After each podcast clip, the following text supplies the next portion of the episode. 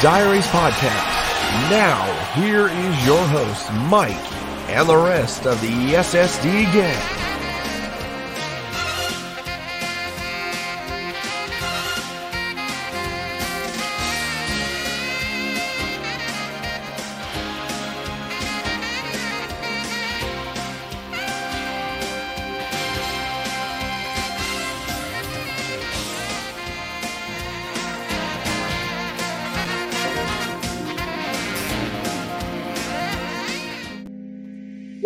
Going on, everybody? Welcome to a brand spanking new episode of BS. Or I almost, I almost did it again. I almost said BS commentary. By the way, DJ, you need to unmute your mic. There I'm you go. muted. I sent you a message in the private chat and you didn't get it. But anyway, welcome to a new episode of Seattle Sports Diaries. I am your host, Mike, and right here into this box, into that box, there we go, is my uh, 70s porn star uh, mustached co-host, DJ. And DJ, what's going on, man? What's going on? How you doing today? Uh, not too bad, not too bad. Uh, just pre, I went to the mall today, pre-ordered uh, PGA Tour 2K23. Very excited about that. And here in a couple weeks, I'm gonna actually finally get an Xbox. So, you know, I I don't know. I was I was very I was wondering whether whether to get it either on PS5 or Xbox Series X, but I just decided I had to go with the Xbox because I want to play some Halo, and of course, as we all know, Halo and Xbox, those two mix so well together. Yes, But, uh, I I'm still rolling with the Xbox One S. I haven't gotten the Xbox X yet. Um, I started playing Call of Duty like two years ago now, so I've been that's mainly what I play, and then I got MLB the Show. Um, I haven't gotten the new Madden yet. I have I've heard mixed reviews on it, so Just please don't get Madden. For God's sakes, Madden is such Yeah. a it, it, it's a tiresome old game. It is such a tiresome old game. Nothing changes. Nothing changes in that yeah. in that stupid. Uh, so, quick question, man. Do you have the Mariners game on right now? I do right in front of me on my. I actually have it on my gaming uh, monitor. Okay. Um, do you know a good streaming service to watch it on? Because I went to Stream East. That's normally where I go to watch it, and I can't find it. So I got T-Mobile, so I get to watch the MLB Network uh, app. Oh, crud. Well, there goes that. Well, I guess I'll just have to use the game day app. But other than that, you know what? Before we get on to the Mariners, we need to talk about this. And of course, wow, what a horrible week for the Seahawks. That was an absolute terrible game that the Seahawks played this past week against the 49ers. A really disgusting 27 to tw- 27 to 7 loss. Um not going to lie, you know, I didn't expect that. I was not expecting the Seahawks to lose by this much. I wasn't even I I thought the Seahawks could have actually pulled this one out. I really did. I, Um, I did too. I, I was more worried when Jimmy G came in than with Trey Lance in there. I, I'm not gonna lie, you're absolutely right. I was I was way more concerned about that. Um, but the uh, the Seahawks broke out every bit of trickery that they could find. But this is something that I had a problem with in this game, and it was the worst thing that I I think a lot of us Seahawk fans can agree with. So Pete Carroll wants to establish the run, of course. He's always he's always been a big thing about the rush. But when you run the ball 14 times, that's not establishing the run. I, I mean, six carries for Rashad Penny for 15 yards, four carries for Kenneth Walker for 10 yards, two carries for Travis Homer, nine yards, and two carries for Geno Smith for two yards. I mean, that is just that is just awful. That is horrendous. I've never, ever, ever. The Seahawks are one of the are last place when it comes to rushing. And this team's identity has always been to run the football well. And you know, I get it. We got a quarterback issue right now, so the, you know, you definitely want to get the running game going, but the fact that not one little bit of hole, no holes could be could be found for the Seahawks running backs to to get through and it was so frustrating to watch or to actually listen. I was listening to it and I had to listen to both the Mariners and the Seahawks, and that was very difficult for me because because I'm not gonna lie. Look, I, I I work for I deliver packages for Amazon, so here I am with a with one headphone in my ear, uh, listening to the Seahawks game. I got the Mariners on this radio on the on the on the van radio, so it's very difficult to do this. But by halftime, I was like, yoink, done. I was done with the game. I didn't listen to anything else. But this one, there was only one good positive thing about this. That's Tyler Lockett, nine catches for 107 yards. That was it. That was the only positive in this. And I mean, it was this was the ugliest I've ever seen the Seahawks play. And it's and it just sucks so badly to to to actually have to say that.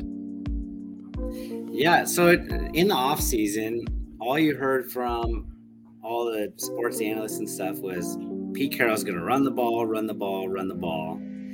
And I think uh, watching the games, it almost seems like he thinks about those things and like, oh, we're going to cut him, catch him off guard, and uh, we're going to pass more and not run as much. And and same with the hatchback toss, pass, whatever. DeeJay Dallas just Oh, threw it into no, double. that was threw it into double coverage. Oh my goodness! It's it's like you're almost overthinking things. Same with in the Super Bowl. I mean, let's run a quick slant instead of just run up the middle with Marshawn Lynch. Like, I think at times Pete and his, and Shane Waldron now they just are thinking too much and try to like outsmart the opponent instead of just do what should be done. You know what I mean? yeah i mean it uh i don't know what the hell happened i i'm, I'm being completely honest i have no clue what in the hell happened in this game because this was again th- the fact that we were the the, the fact that we had to watch DeeJay Dallas have to throw a ball I mean, good God in heaven. I mean, that that was absolutely humiliating to watch.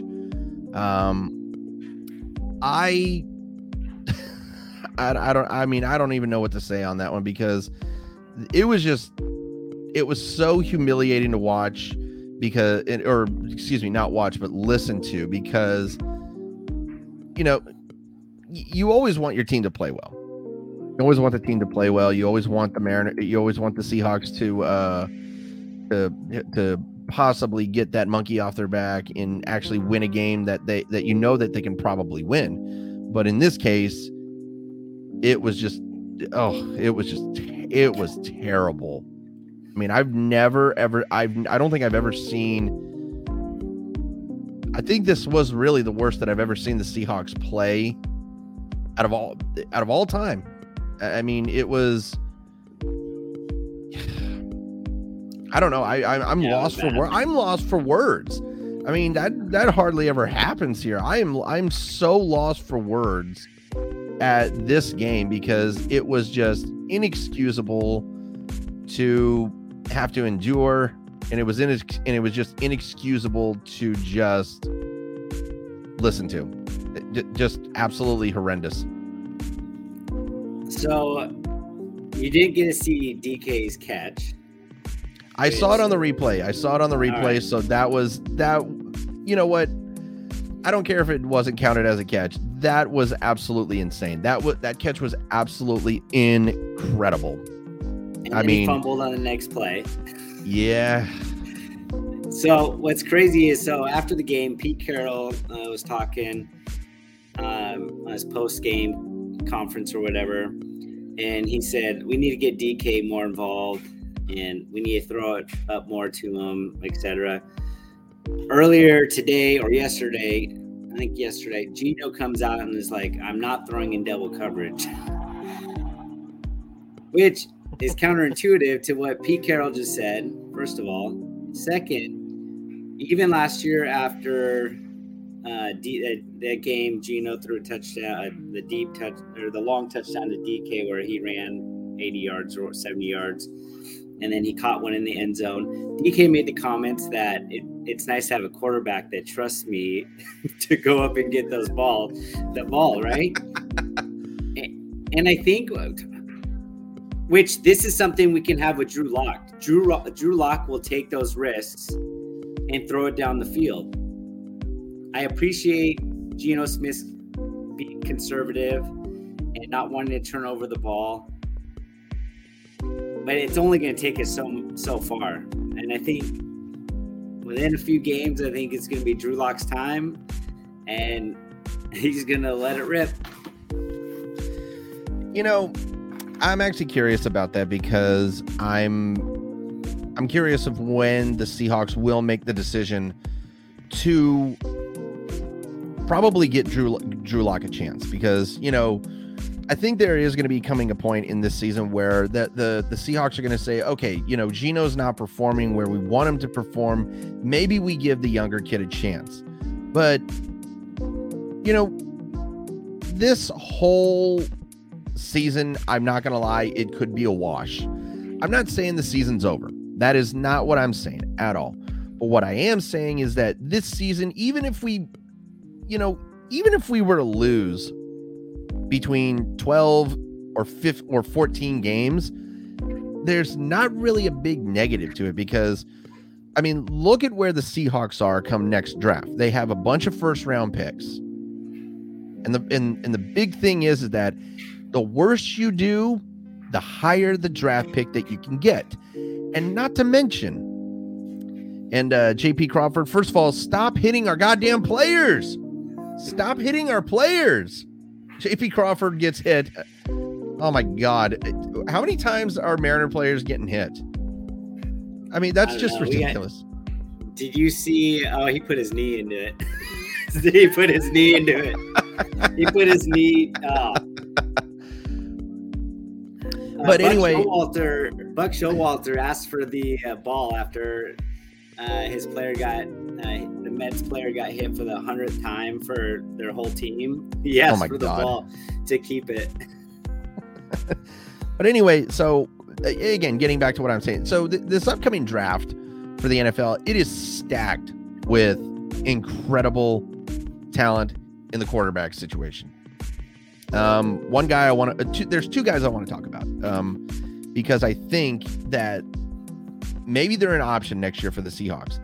Um, especially with Michael Penix Jr. for for for UW playing so well right now. Michael, I, I want to see Michael Penix possibly get into that. He if if he was to have a Heisman Trophy year or a Heisman candidate year, which both me and Roman are going to be talking about here in about 40 minutes.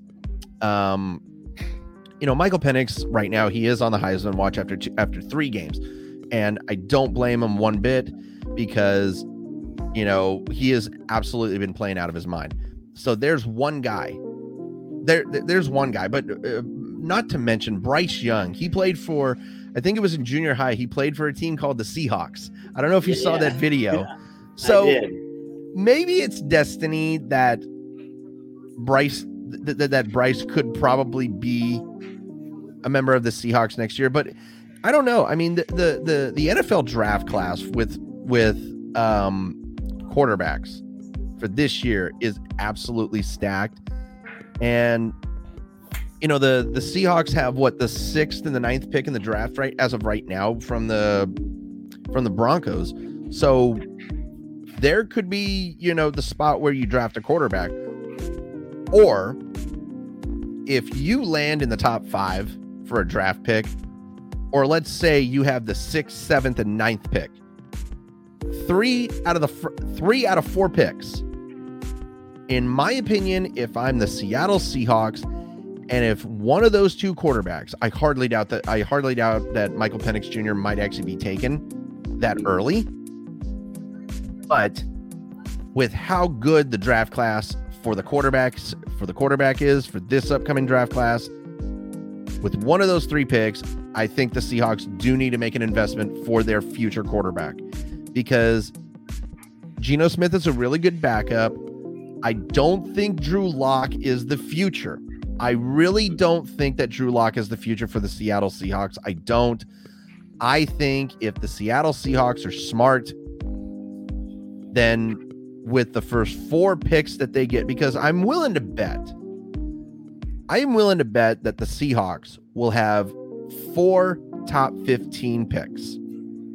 Or, excuse me, let me rephrase that three top 15 picks. Uh, uh, because they only have two picks that they got from the from the Broncos, and depending on what their win loss situation, they'll have the third top 15 pick.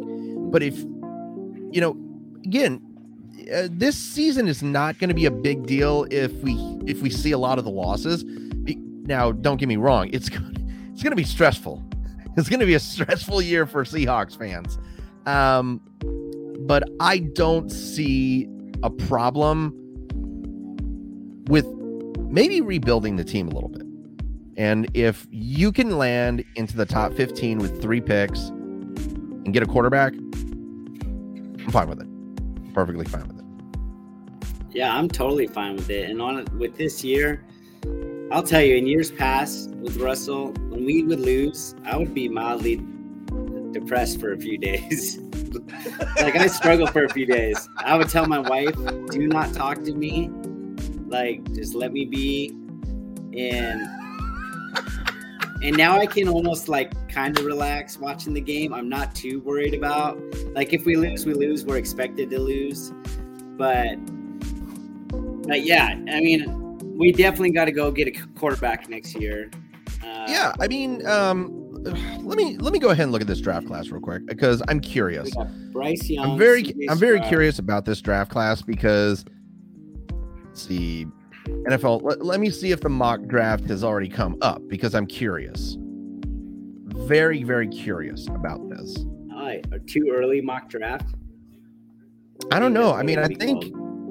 I don't know. I think they do mock drafts early. Okay, so right here, um, hmm. Yeah, I got it right here. Way too yeah, early. so right now uh, they're looking at they're looking at the Seahawks. They're saying C.J. Stroud from Ohio State. I mean, I'm not gonna lie, that actually would not be a bad pick for the Seattle Seahawks. I mean, you get a, you get a guy who's got four four six five speed and a 71 percent compl- uh, completion. I mean, that ain't bad. But so the thing is, is that all right, so go ahead. On, which one are you reading it off of? So I'm reading off WalterFootball.com. All right, so Bleacher Report at the okay. number five pick, it has Seahawks picking Tyler Van Dyke out of Miami, QB. Oh, I completely forgot about him. I haven't even heard that guy's name recently. I I completely forgot about him. No, he he definitely is on the on the list for for real good quarterbacks. You know, I'm looking. So, I I like Will Levis from Kentucky you know, I, I I'm not going to disagree with that one. I'm not going to disagree at all with that one. So let's look at the quickly the 2000 NFL uh, draft because I want to look at this. Uh, okay, there it is. I'm curious at who is picking because I'm also curious of where we're gonna where the Seahawks because I believe so as it stands right now, the Seahawks currently own so let's see. They own a round two pick. They own, let's see. Okay, so they own, so they own a first round pick in the round. So they only have one round pick. I thought they had two. I could have sworn the Seahawks had two first round picks in the 2023 draft. They have their own, and then they have Broncos. Yeah, I'm only seeing one, mm. two.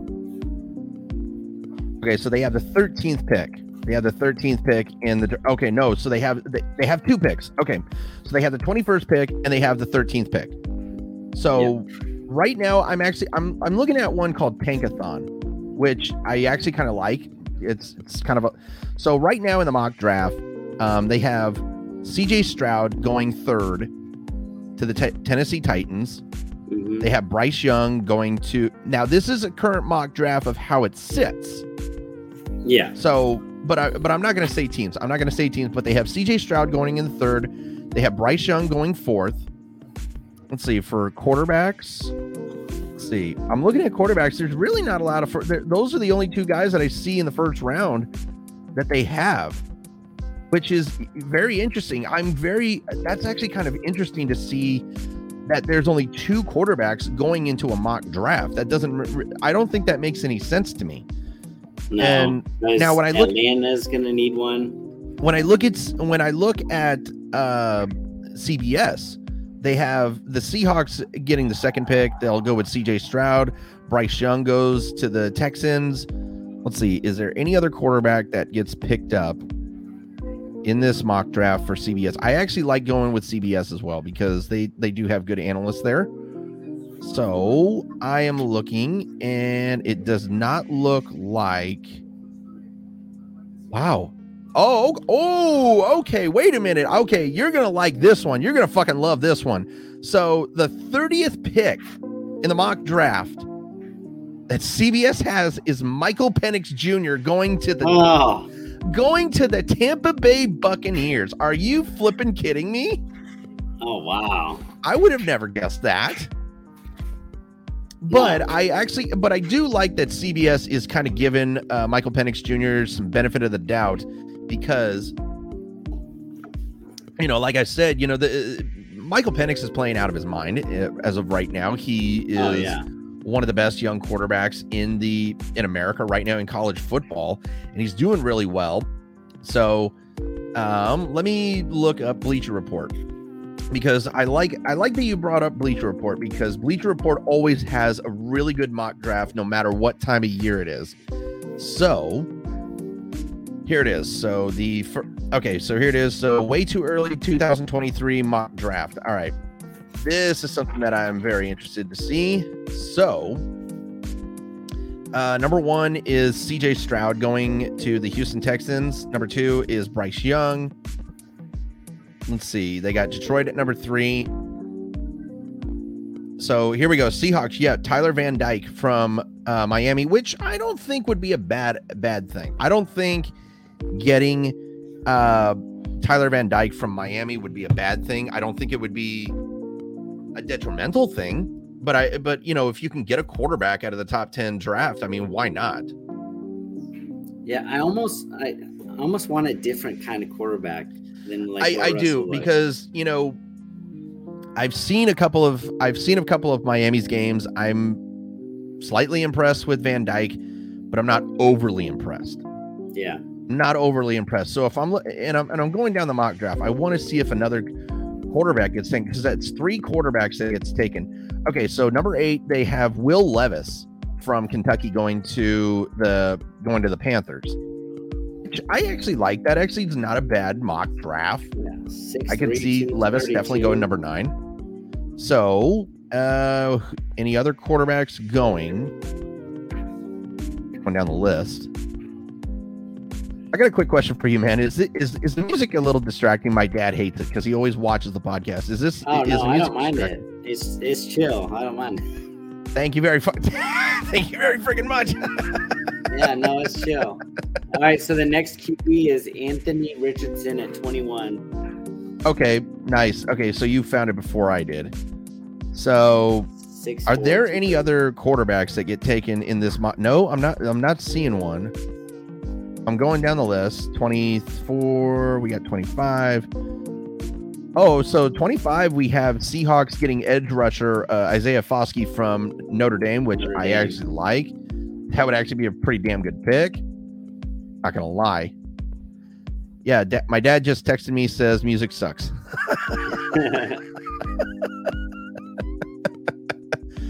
Um, so it looks like there may not be another. Nope, we got we have it number twenty eight. We get Detroit. The the Lions will select Tanner McKee, uh, McKee from Stanford, which Ew. of course that's who the Dogs will be facing this upcoming Saturday. Yay! yeah, I'm not worried. We're gonna take him out. We're gonna take him out. I have nothing Yes, but we confidence. We'll So take him out because we're not playing in Stanford. yeah so that is it for the for the qb draft so that's that's a little interesting but uh so to end real quickly we need to also talk about this to end this seahawks talk because we haven't really talked about a lot of the the recap of that game but i don't think there was much to talk about I don't think there was I don't think there was a much to talk about. So No. this week, let me go ahead and pull this up because I need to make sure that we get this correctly. Because as of always, we have to we have to bring up the betting lines. We have to bring up the betting lines for uh, our guys and see where they stand. So as it stands right now, the Seahawks uh, currently are a one point favorite against the Falcons. One point favorite. And there's an over under of 42 in this game.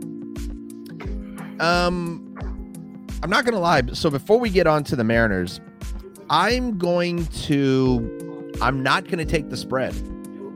I don't think it's going to be a close game. I don't, I don't think it's going to be that close. You know, I don't know. I, I think maybe the Seahawks could probably win this game by one point, but I say that they're going to win by three. I think the Seahawks win 17 4. I think the I think the Seahawks win 17 14. Uh, good bounce back. And I think they're actually going to get the run game going. That's my prediction on this. And the over under, I'm going to take the under. There, there- there's no way that this that this game is getting 40, 42 points. No way. That's going to be 17 14 Seahawks. Uh, DJ, your picks for this game, the spread, the over under, fi- and your and your score prediction, my man. All right. I, I'm going to take the under two. I don't think we're scoring 42 points between Atlanta and Seattle. I'm going to go with, You taking the spread? I think we're, I, I'll take the spread. okay. I think we're okay. So you think it's going to be a one point game? I, th- I, I can see one, uh, someone missing an extra point and it coming down. Actually, no. Eh, I think Seattle will win it, but yeah, I'll take the spread. I was way off last week. Yeah, we were. I think we were all off on that one. I'm happy All in right. uh, Ohio. I can't bet right now. okay. So, but uh, just quick, uh, quick score prediction before we get on to the Mariners, my man.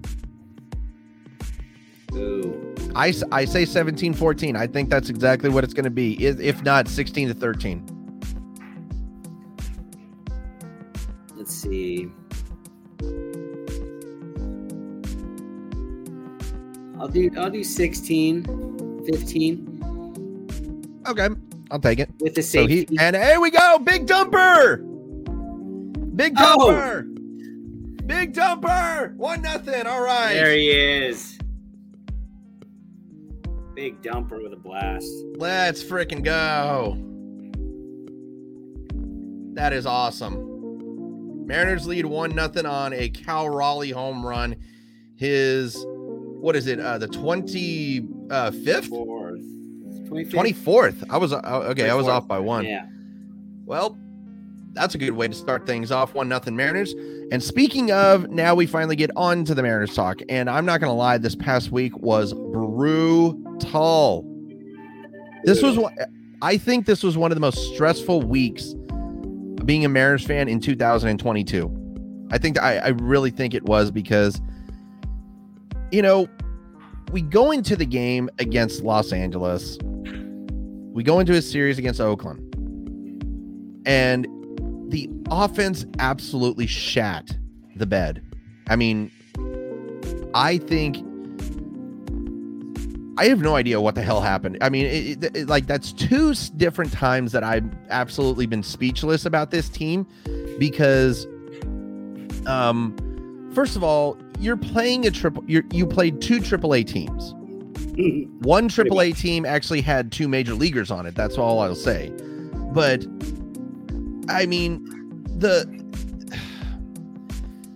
the fact that the Mariners were able to not even muster up runs to get beaten in a series by the Angels, to get beaten in a series by the Oakland Athletics, it was a bad week. Now, right now, now, right now, I'll say this: the Mariners are starting off well against the Royals. They got that home run.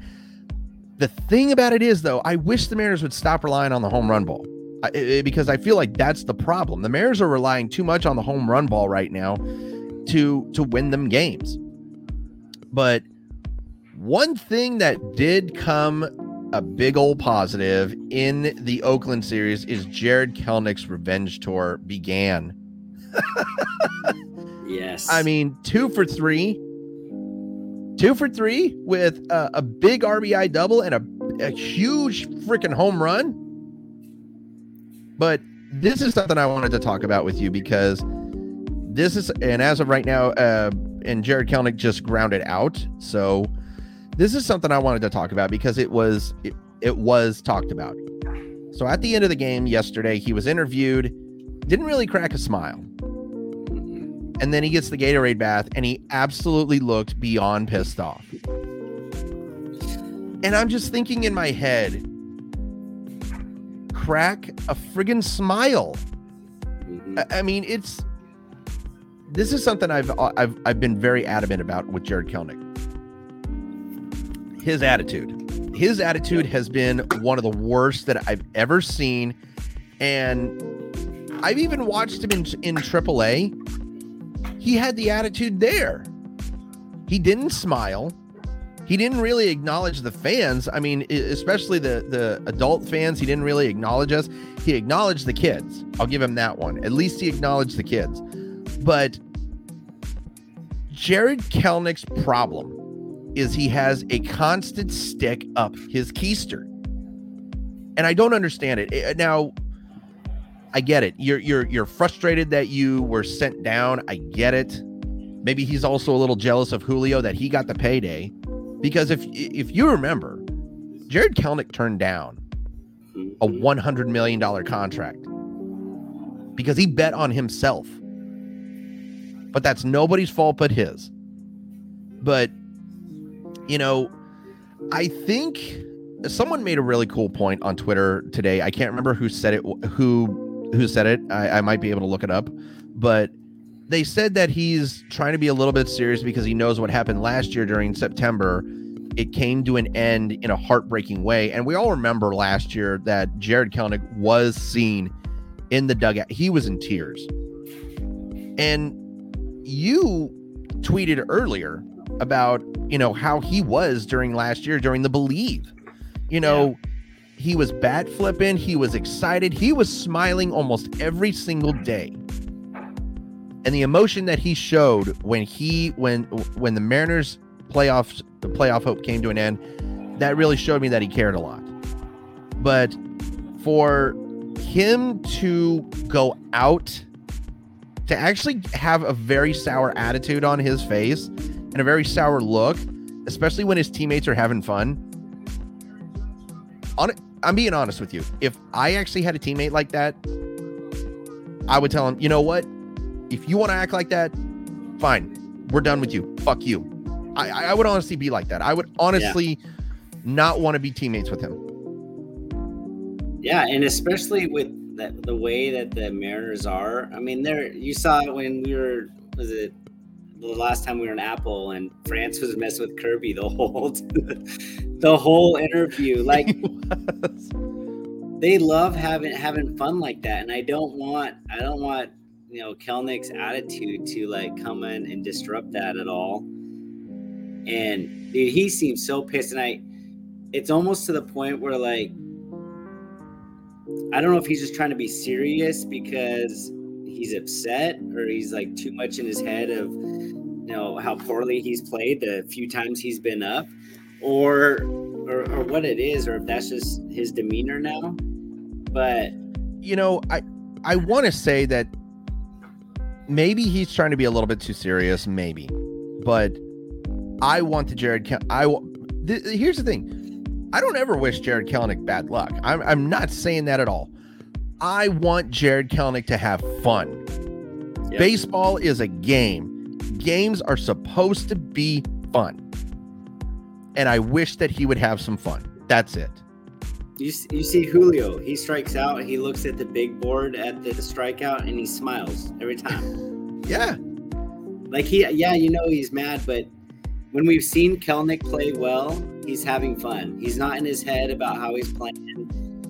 He's just having fun out there and he plays better when he's doing that. When he's pissed off, I just feel like he's too much in his head. He's worrying too much about what what other people are saying, how he should be playing and whatnot. And then it affects him on the field. Yeah, I mean, and look at that. Marco Gonzalez with another one, two, three inning. That's awesome.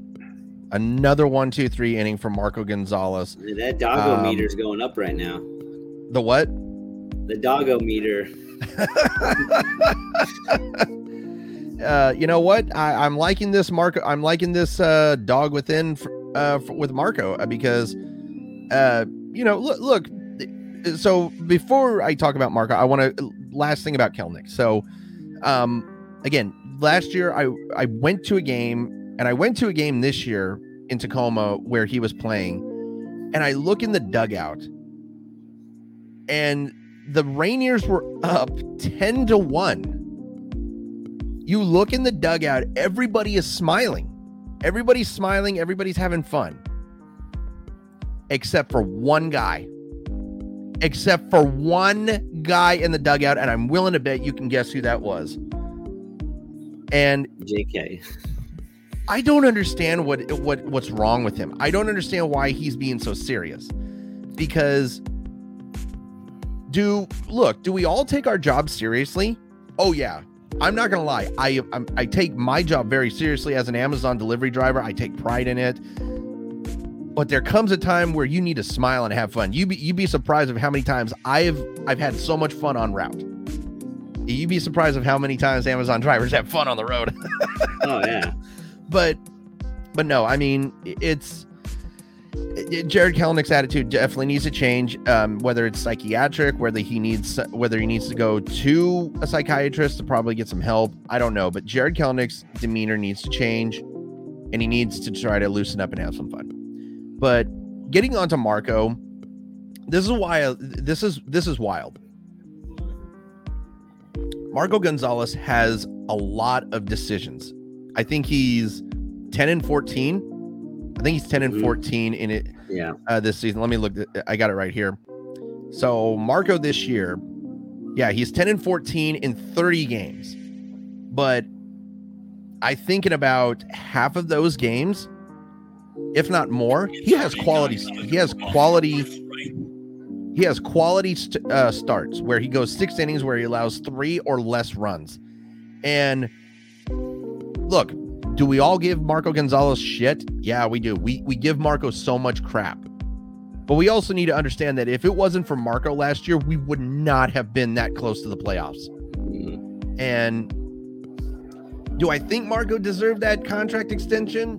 Eh, maybe less money, but I think he deserved a contract extension. He's a he's a decent pitcher. I'll say that. But he but he does make those mistakes where he leaves those meatball pitches in the in the wrong area and he gives up those home runs. That's all he does.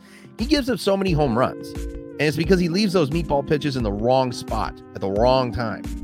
Um, but I think when it comes down to it, though, I think when the Mariners do get into the playoffs, because I still, I still believe it. I still believe the Mariners will definitely get into the playoffs. And uh, oh my goodness! And no, no Abraham bashing, no Abraham Toro bashing. He just got a friggin' base hit.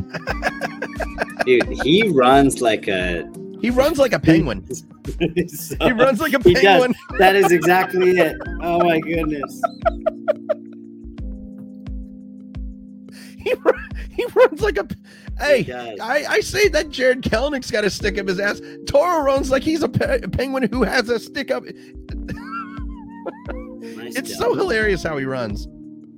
Uh, one guy, one of the one of the guys on the Mariners who ran even funnier was Kyle Seager. I loved watching him run. Oh yeah. You, so But no, um, Marco and and Marco really turned around last year after. I mean, he because he struggled early, and then after he had struggled in the first half. Yeah, After they had the baby and came back, and people were giving him death threats and stuff, and he, that was disgusting. I was so I was beyond disappointed that that any Mariners fan. I never thought Mariners fans would do that. I No, never thought made that, would happen. he made that post on I think Instagram stories or whatever, saying like, uh, I'm basically uh, responding to it like and saying like, you know, that's not okay, like, because they were making it to his family too, like, You know- crazy stuff. You know, I'll, I'll go ahead and say this. Look, people can be fans of a team. People can be fan of players. You can go to games. Buying a ticket gives you the right to go have fun. but buying that ticket or being a fan does not give you the right to be a complete asshole. And I think I, I think I actually told you this story when I went to Tampa Bay. I almost got I almost got into a fight at, it, when I went to Tampa Bay. I, t- I finally told my dad about it. I, I thought it was hilarious because I thought he would react so badly towards it. But there was a heckler sitting right behind me in Tampa in the last game of the Tampa Bay game that I went to. He was harassing, harassing Jesse Winker so bad. And then all of a sudden, I'm wearing the only Griffey jersey in that entire section. He started harassing me.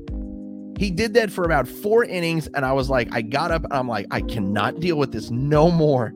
I went over to the the third base side for the Mariners. I sat down, and in the bottom of the eighth inning, he came over, and he started harassing me. And finally, it snapped. I snapped. I ripped. I ripped off my jersey and I only and I had under my my Nike uh, like sleeveless like uh, undershirt or whatever, like those dry fit Yeah. ones. I ripped off my jersey. I ran up and I was about to go after him. And a 350 pound dude actually had to grab me like right at the throat. And he had so and he had difficulty holding me back. I was I was beyond Yeah. angry. But a Tampa Bay PD officer came down. He told the guy to turn around the guy wouldn't turn around so all of a sudden he tw- the guy the cop twists his arm puts him against the side and handcuffs him Oh, awesome. and the bat and the funny thing is, is that the whole security team was on my side because Oh, nice. well i mean look i you know that was the first time i've ever let a heckler get to me Yeah. because i can take i can take people like poking at me and all that stuff but when you find there comes a time where you actually snap and you've had enough of it and that was when I had enough of it. but you know, again, I don't understand why fans have to do that. I, I and I think I bl- I completely blame the pandemic for this because we were we were away from from sports for a whole year, Mhm. and ever since ever since the pandemic. Um, ever since fans were able to return, I've seen more fan fights in the stadium. I've seen fans absolutely say the most disgusting things to players. And it and it also happened with Cincinnati with Jake Fraley. They attacked his family. They're in the Oh, I stadium. saw that. Fraley, Fraley was about to come into the stands, Oh, yeah. but it's I just, love Jake. I, I do too. I, I I really miss him, but I but I think he finally found his home in Cincinnati. And, I'm so and. Ben. Gamel. Ben Gamel. he was a Gamel is. Gamel is a fun guy to talk to. I actually Yeah. I, I he is such a fun guy to talk to. I gotta, I Um, gotta tell you this real quick. I was in Oakland because I was, I'm in the military. I was stationed out in Oakland. I, Mm. I paid like 35 bucks to sit right behind the dugout. Uh, Oh, there the you go. Were. And uh, after the he that game, he got like the game-winning RBI. It wasn't a walk-off or anything, but game-winning RBI. Um, he's running in, and I'm standing where they all go back into the clubhouse, and I'm just screaming like Gamel, Gamel. And I had my hand down there, dude. He jumps up and gives me a high five, walks in. I was like, yeah. So I got a, I got another fun, I got another fun story from Tampa Bay. I thought this was I thought this was nuts. And I am and for everybody out there who says I'm making this up, no, I'm not making this up. So the first game with Tampa Bay, I went over to the dugout. I went over by the Mariners dugout while they were having batting practice. I didn't sit in batting practice. I wanted to go over to the Mariners dugout because I saw like you can be there. Julio's about 10 feet away from me and he's talking to someone. I don't want to interrupt him. And finally, when he's done talking, I went like this. I'm like, "Yo, Julio," and he looked at me. He's like, "Oh, hey, how you doing, Mike?" Now I was like, and I'm like, "Did he just remember my name?" he comes over to me, and we actually took a selfie. I ha- I still have the selfie, yeah. and and we were just talking with me. And I and the the first thing I said was, "You remember who I am?" He's like, Oh yeah, I met you. I met you the year that uh, you know the pandemic happened. I met you. Uh, you know, I or no, it was a 2019. He's like, I met you in 19, man. You were you, you've been a, you've been a big fan of mine on Instagram for so long, and the fact that Julio actually remembered me, That is crazy. I think that's I think that's amazing. I, and that shows just how much he cares about the fans. That's so I- incredible. I I teared up reading that article today. Oh my god, that was an The incredible thing- article. The part That was an incredible uh, article by by Sports Illustrated. Oh, yeah, the part where um, Dipoto had to lay off a bunch of people, and he called Dipoto uh, to talk about the one guy that had been there um, at, at spring training or uh, with the minors and to help Julio and stuff to get, and they ended up setting him up with an apartment and everything. But when I was in Cleveland, so I went down to the field. I, I was taking video of them warming up and stuff. Bunch of kids were down there and stuff. So uh, they were getting fit. They were finishing up warming up, and I was like, I'll just go back a few rows. So I got back a few rows, and uh, I was by myself. And so he Julio turned around, and I, I just tipped my cap to him, and uh, I gave a little head nod, and he looked at me, tossed me the ball. So I'm trying to go. I have a cast on because I broke my hand. I'm trying to catch it, dude. I end up going one-handed, fumble it, falls to the ground, pick it up. But dude, I was so happy that he tossed me the ball. I was stoked. That is that's incredible. Um, so uh, I I just bought ti- I just bought a ticket for the doubleheader against the uh, the Tigers, which funnily enough I actually do have a uh, doctor's appointment that day. So, um, a I get an excuse, an actual excuse to miss work. but I told my boss I was able to I was able to switch my Tuesday with to get Saturday, so I still have my four days or whatever. But anyway, um, I want to bring this up because you know, Julio Rodriguez just went on the 10 day IL with back tightness. You know, I I, I want to kind of put a little bit of this falling on the Mariners because, you know, you you got a guy who you just invested 20, 20 years with and almost, what is it, uh, $450 million in Yeah, 20 years for $450 million. First of all, that's cheap for Julio Rodriguez. But-. But uh you know I, I think the mariners they need to be very careful with him because we see what's going on with mike trout. It's a back injury that's that's lingering him. But he came back and he was absolutely amazing. He's been absolutely amazing since coming back. But with a guy like julio rodriguez who you've invested right now 14 years with 14 to 20 years and between 250 to 450 million dollars with you you can't take risks. You, you just cannot take risks with someone who is that valuable to your team. Now julio is expected to come back right as the tigers get uh, as that tiger series comes in which is perfect because i would rather have julio be completely healthy for the last couple games get ready for the playoffs clinch the playoffs at home and be ready for October baseball. That is the best that's the best thing that I could ever hope for. And I said September 29th. I said September 29th mark it down. I don't think it's going to happen that early now. But I think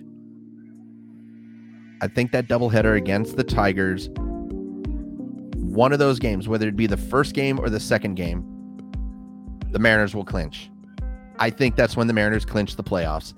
And I'm so excited to be going to this season, to this doubleheader. First of all, the first and probably only doubleheader that I'll ever attend at, at T-Mobile Park because we have a roof. We don't have doubleheaders at this ballpark. Um, but I'm glad that MLB made those games up that they missed because of the because of the uh, the player lockout, which is which is really good. Um, but again, and uh, oh no, we got runs.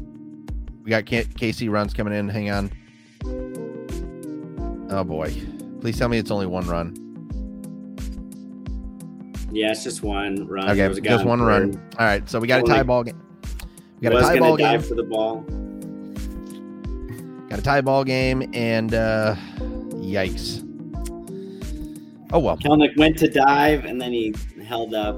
I think I think that was a smart decision. I think that was a smart for decision because if it because if it would have gotten if it would have gotten away from him, uh, that could have been an inside the park home run. Oh yeah. Um, so it is tied one one. So getting back to Jared, uh, getting back to Julio Rodriguez. So yeah, I think that the the timing of his return, you know, coming back for the Tiger series, that's the best option that we could have actually hoped for, because I don't I don't want Julio to risk his own his own health and his career just to help this team get into the playoffs. That is not what I want from Julio Rodriguez. I wish Julio, I, I know Julio has got a Hall of Fame career within him, but I don't want him to risk his his career just for one playoff berth. That ain't no.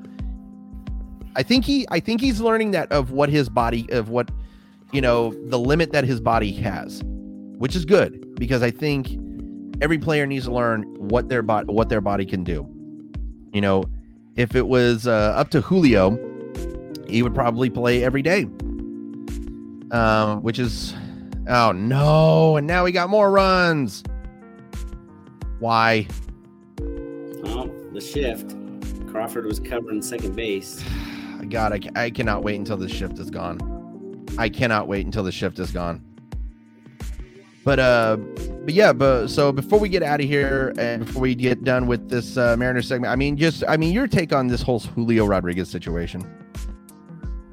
Yeah, I'm glad they put him on the IL because if they didn't, Julio wants to be out there, and you're worried that in a couple of games he'd be like, "Oh, I, I'm good to go." But this eliminates that. He's on the 10 day IL, whether he feels good in four days, five days, he's got to stay on the IL. And so at least you'll be at the stadium when he makes a comeback. And yeah. You can write it in. And that's going to be Uh. good for the city of Seattle closing it out at home when they can. Orioles are up right now. Uh, one think the zero with the I think the Mariners' loaded. magic number is uh, at the end of this game will be eight, and hopefully they can get to eight uh, tonight. Hopefully they can win against the. Uh, thi- I mean, it's. I'm not gonna lie, it's inexcusable could for be the at Mariners. seven if Orioles lose. Oh yeah, they could be at seven. So maybe next week we might actually see them clinch. Yeah, But I don't know. I mean, right now the pitching has to be excellent. And uh, like I was saying about Marco Gonzalez, when it comes to the playoffs, he will not be on that starting rotation. He's not going to be on the starting rotation. I, do, in my opinion, it's going to be Luis Castillo, Robbie Ray, Logan Gilbert, George Kirby. Those are your four starters that you will have in the rotation for the playoffs because again, I love Marco Gonzalez, just don't let him go out there. You, you No. cannot let him, you can't let him go out there for the playoffs because you know do I, again do I think the Mariners can are, are a dark horse for the World Series? You know, before this this rough road patch, I would say yes. I would say yes that the Mariners are a dark horse for the World Series, but I don't see them now being a dark horse if they can't score runs uh, for their pitching staff. I mean, you you're you're playing you're playing teams that are that are some of the worst in the American League right now. And there's absolutely no excuse for the offense to be this crappy. There, there there's just no excuse at all. air throwing air on Toro. Oh no. Yeah, there's no way. There's no reason we should be losing these games. We should at least taken two two out of three from the Angels, or two out two or three out of four from the Angels, two out of three from Oakland. Yeah, definitely. Now, one thing in baseball, I just saw this. Uh, Roger Maris was just interviewed on Apple TV. I love what he said. He said that if that if Aaron Judge hits 62 home runs, he's the real home run season champion. Yeah, they did a it. poll on Twitter. I saw a poll on Twitter about that. Yeah, I Mhm. agree.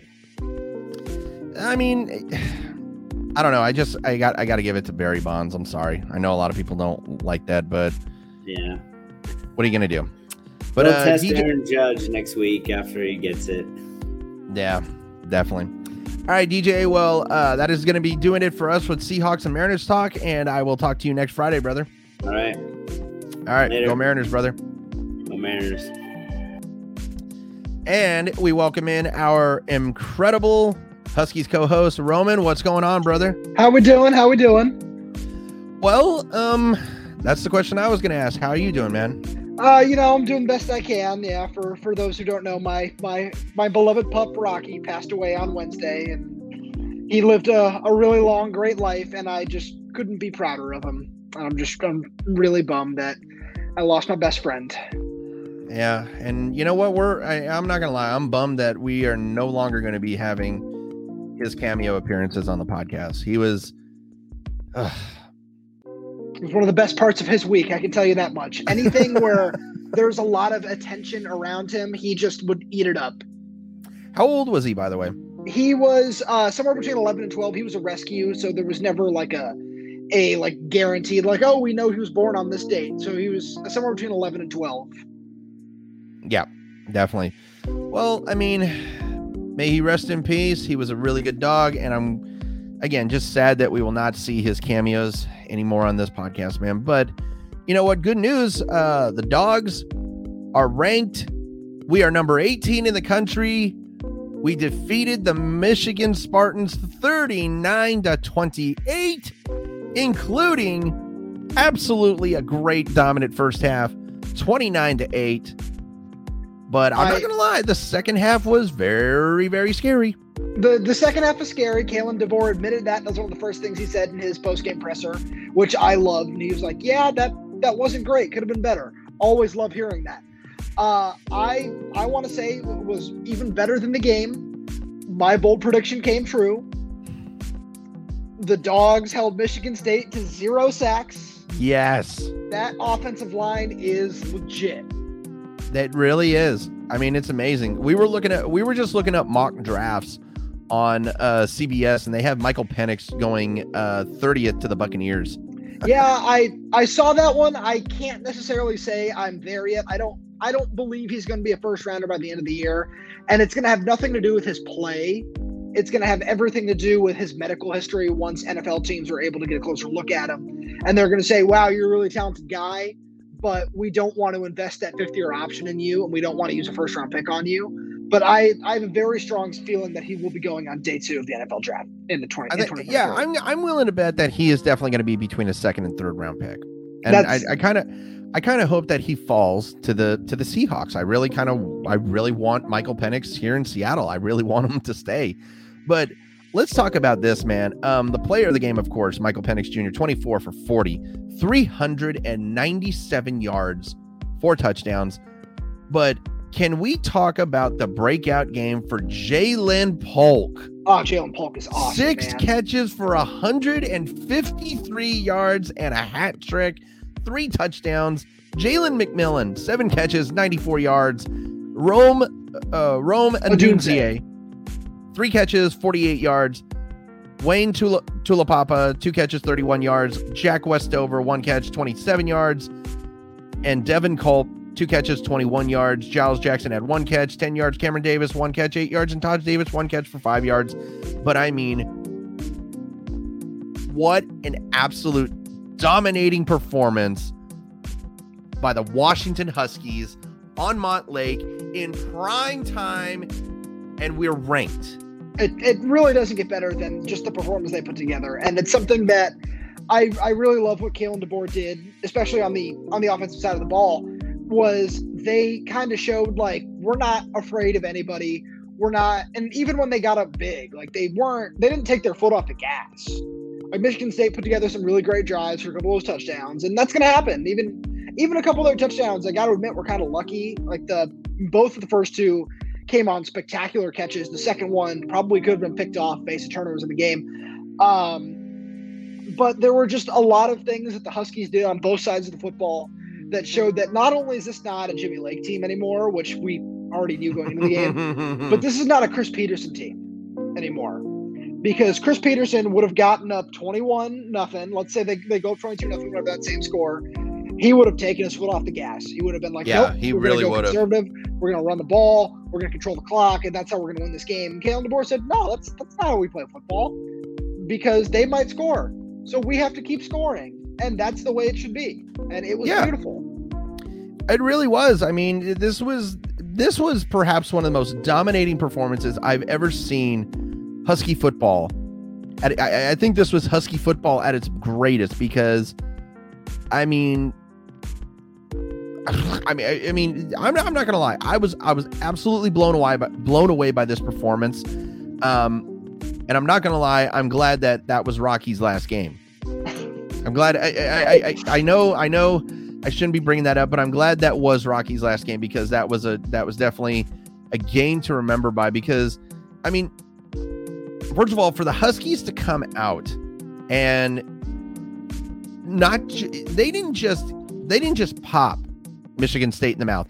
They absolutely they hit him so hard that every single one of the dentists that works on those players' teeth felt every hit. I mean, it was absolutely an incredibly dominant performance.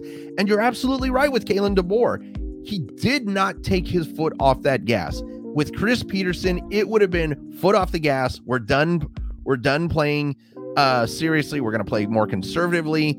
It's like, you know, if you if they would have been 56 nothing, I could have understand taking your foot off the gas, but I don't even think Kalen DeBoer would have taken his foot off the gas then. He he and, showed that he didn't really do it against uh, Kent State or Portland State. Yeah, and, they, I, and this is this is why I love this is why I love Kalen DeBoer because of course there was a video after it after the game. He's like, "So how about them dogs?" I oh, mean, beautiful. It, absolutely. I mean, just absolutely. Shout out to the guy who stepped on my foot when the, all the students rushed the field too. That hurt. you know that was an that was even better that was one of the biggest highlights of the night is that the student section was able to rush the field. It hasn't happened since the upset of USC. So uh, I was standing right there, and it was really funny because the uh, the coaching staff, or excuse me, not the coaching staff, the security staff, there were like three or four security members. Uh, one or two of them were Washington State troopers, and the students were just yelling at them, "Hey, we're coming. What are you gonna do? And they were just like, they just kind of shrugged. Like, what what are we gonna do? Like there there's a hundred of you and four of us. Like yeah, just we, let we them go. We can't stop you. It was it was really funny.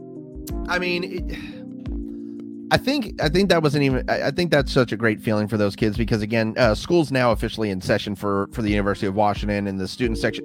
The student section turned out for that game. I was so oh, yeah. proud of the fans, and this upcoming and now we have this upcoming game against the Stanford Cardinal, and this is. I'm not gonna lie. So I actually, well, before we get into this, I want to I want to kind of bring this up. I want to bring this up because I was very disappointed. I was very disappointed in the rankings because I think Wazoo should have been in the top 25. I was a little upset at that. I was I was a little upset that Wazoo was not in the top 25. I get what you're saying, but at the same point, this is just kind of I, I, I like to call it karma. Not not that you know I mean Wazoo just like talks talks their shit. They do what they do, but this is this has been what UW fans experience in the heart of the Chris Petersen era every single week. It was like, well, hold on, the Huskies are definitely better than that team, better than that team, better than that team, better than that team. Like, oh well, you know, they played their game at 6:30 on last Saturday. Nobody watched it on the East Coast. That's what it feels like. Sucks to be you. Sorry, I don't care.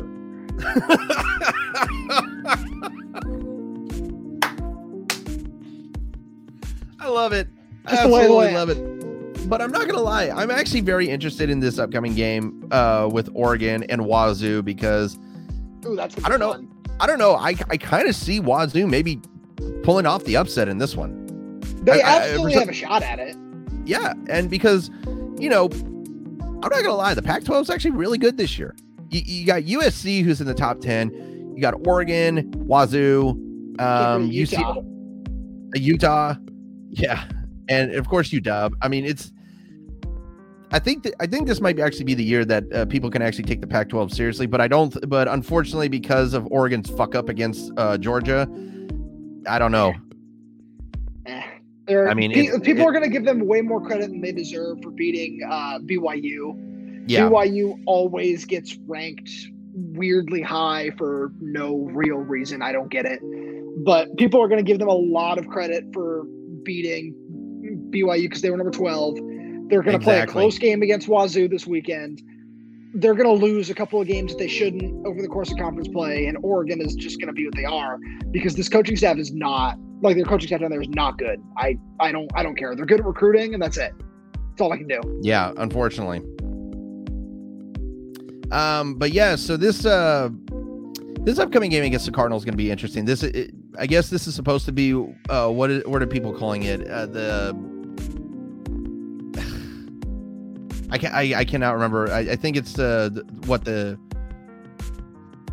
I mean, I can't even remember what the hell the, what the hell they called that type of game, but um, no, I mean the fact that you know UW's got another chance to to put on a performance against a good a good quality team. I consider this Stanford a good quality team right now.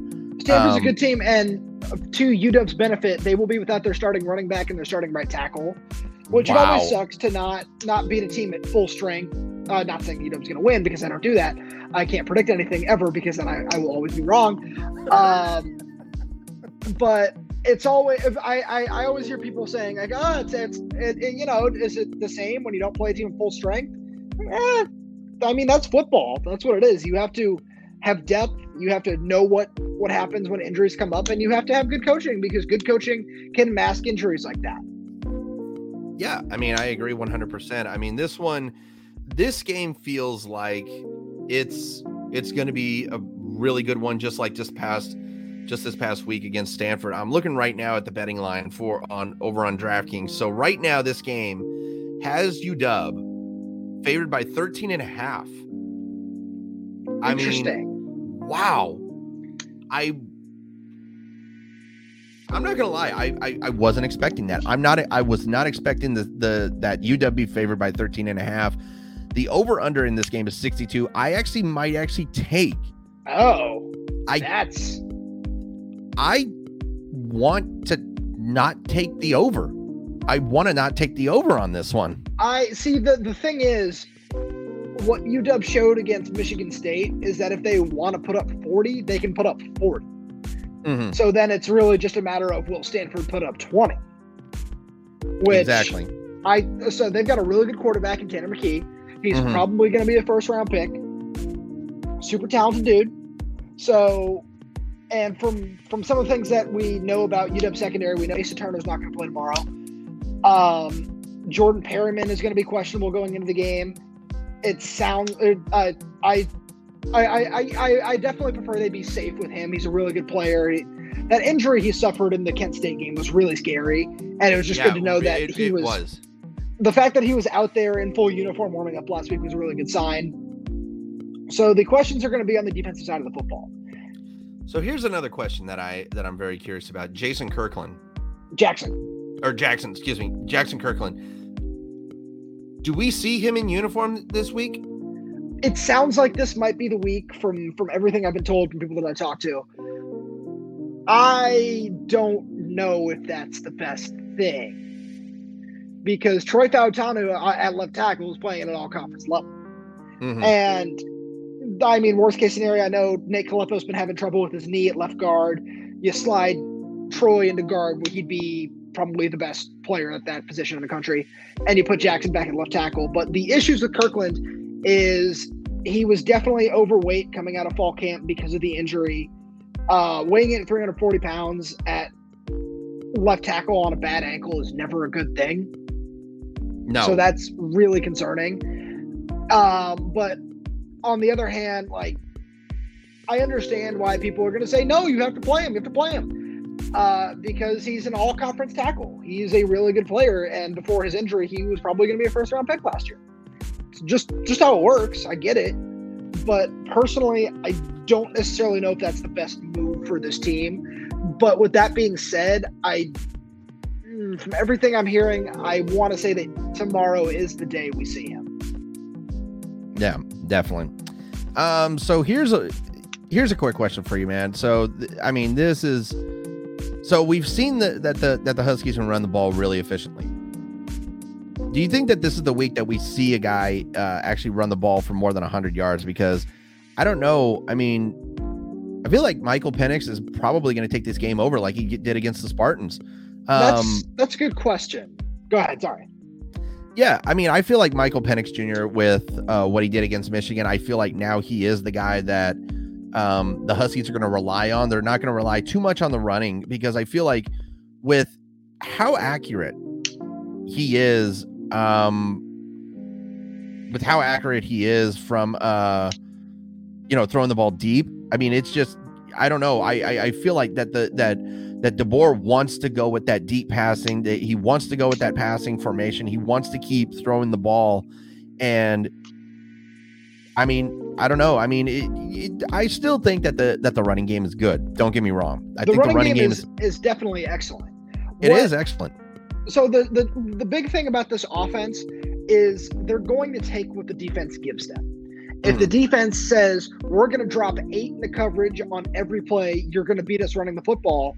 I think he's going to say, okay, we're going to line up and run the football. We know how to do that. And if the defense is going to crowd the line of scrimmage and they're saying, all right, we're going to dare you to throw the football, he's going to throw the football. He's already shown that he's going to do that. Um, but that that's that's one of the great things about Kalen DeBoer is he's shown that he'll pass to set up the run. He's shown that he hasn't really shown a lot that he'll run to set up the pass, but just from everything that it's very easy to understand just by watching him that that's something that he'll do. So Yeah. on the offensive side, I I really don't have any questions ever when it, after three weeks, which is insane to say.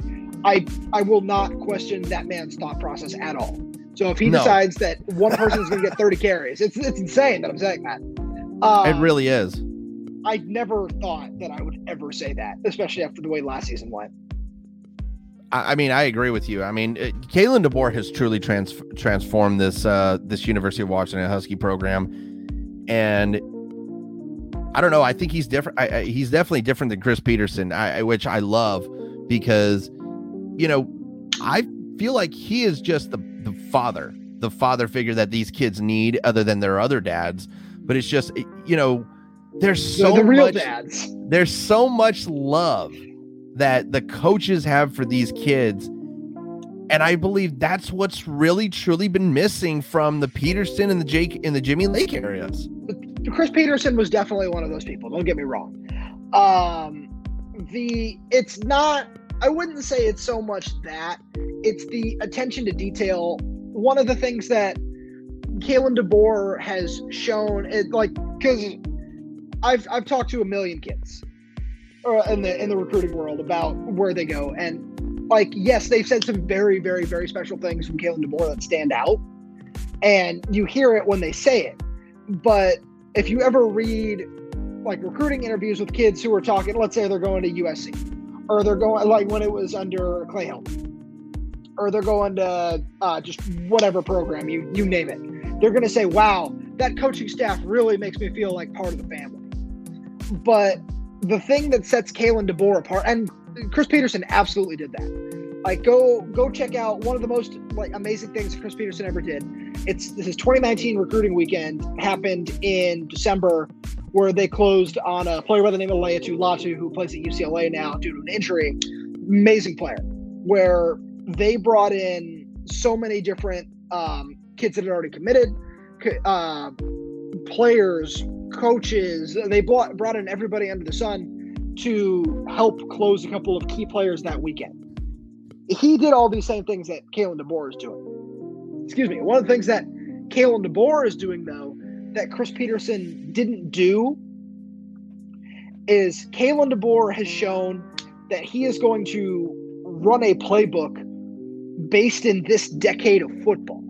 That is not something Chris Petersen did. And that's something that kids like.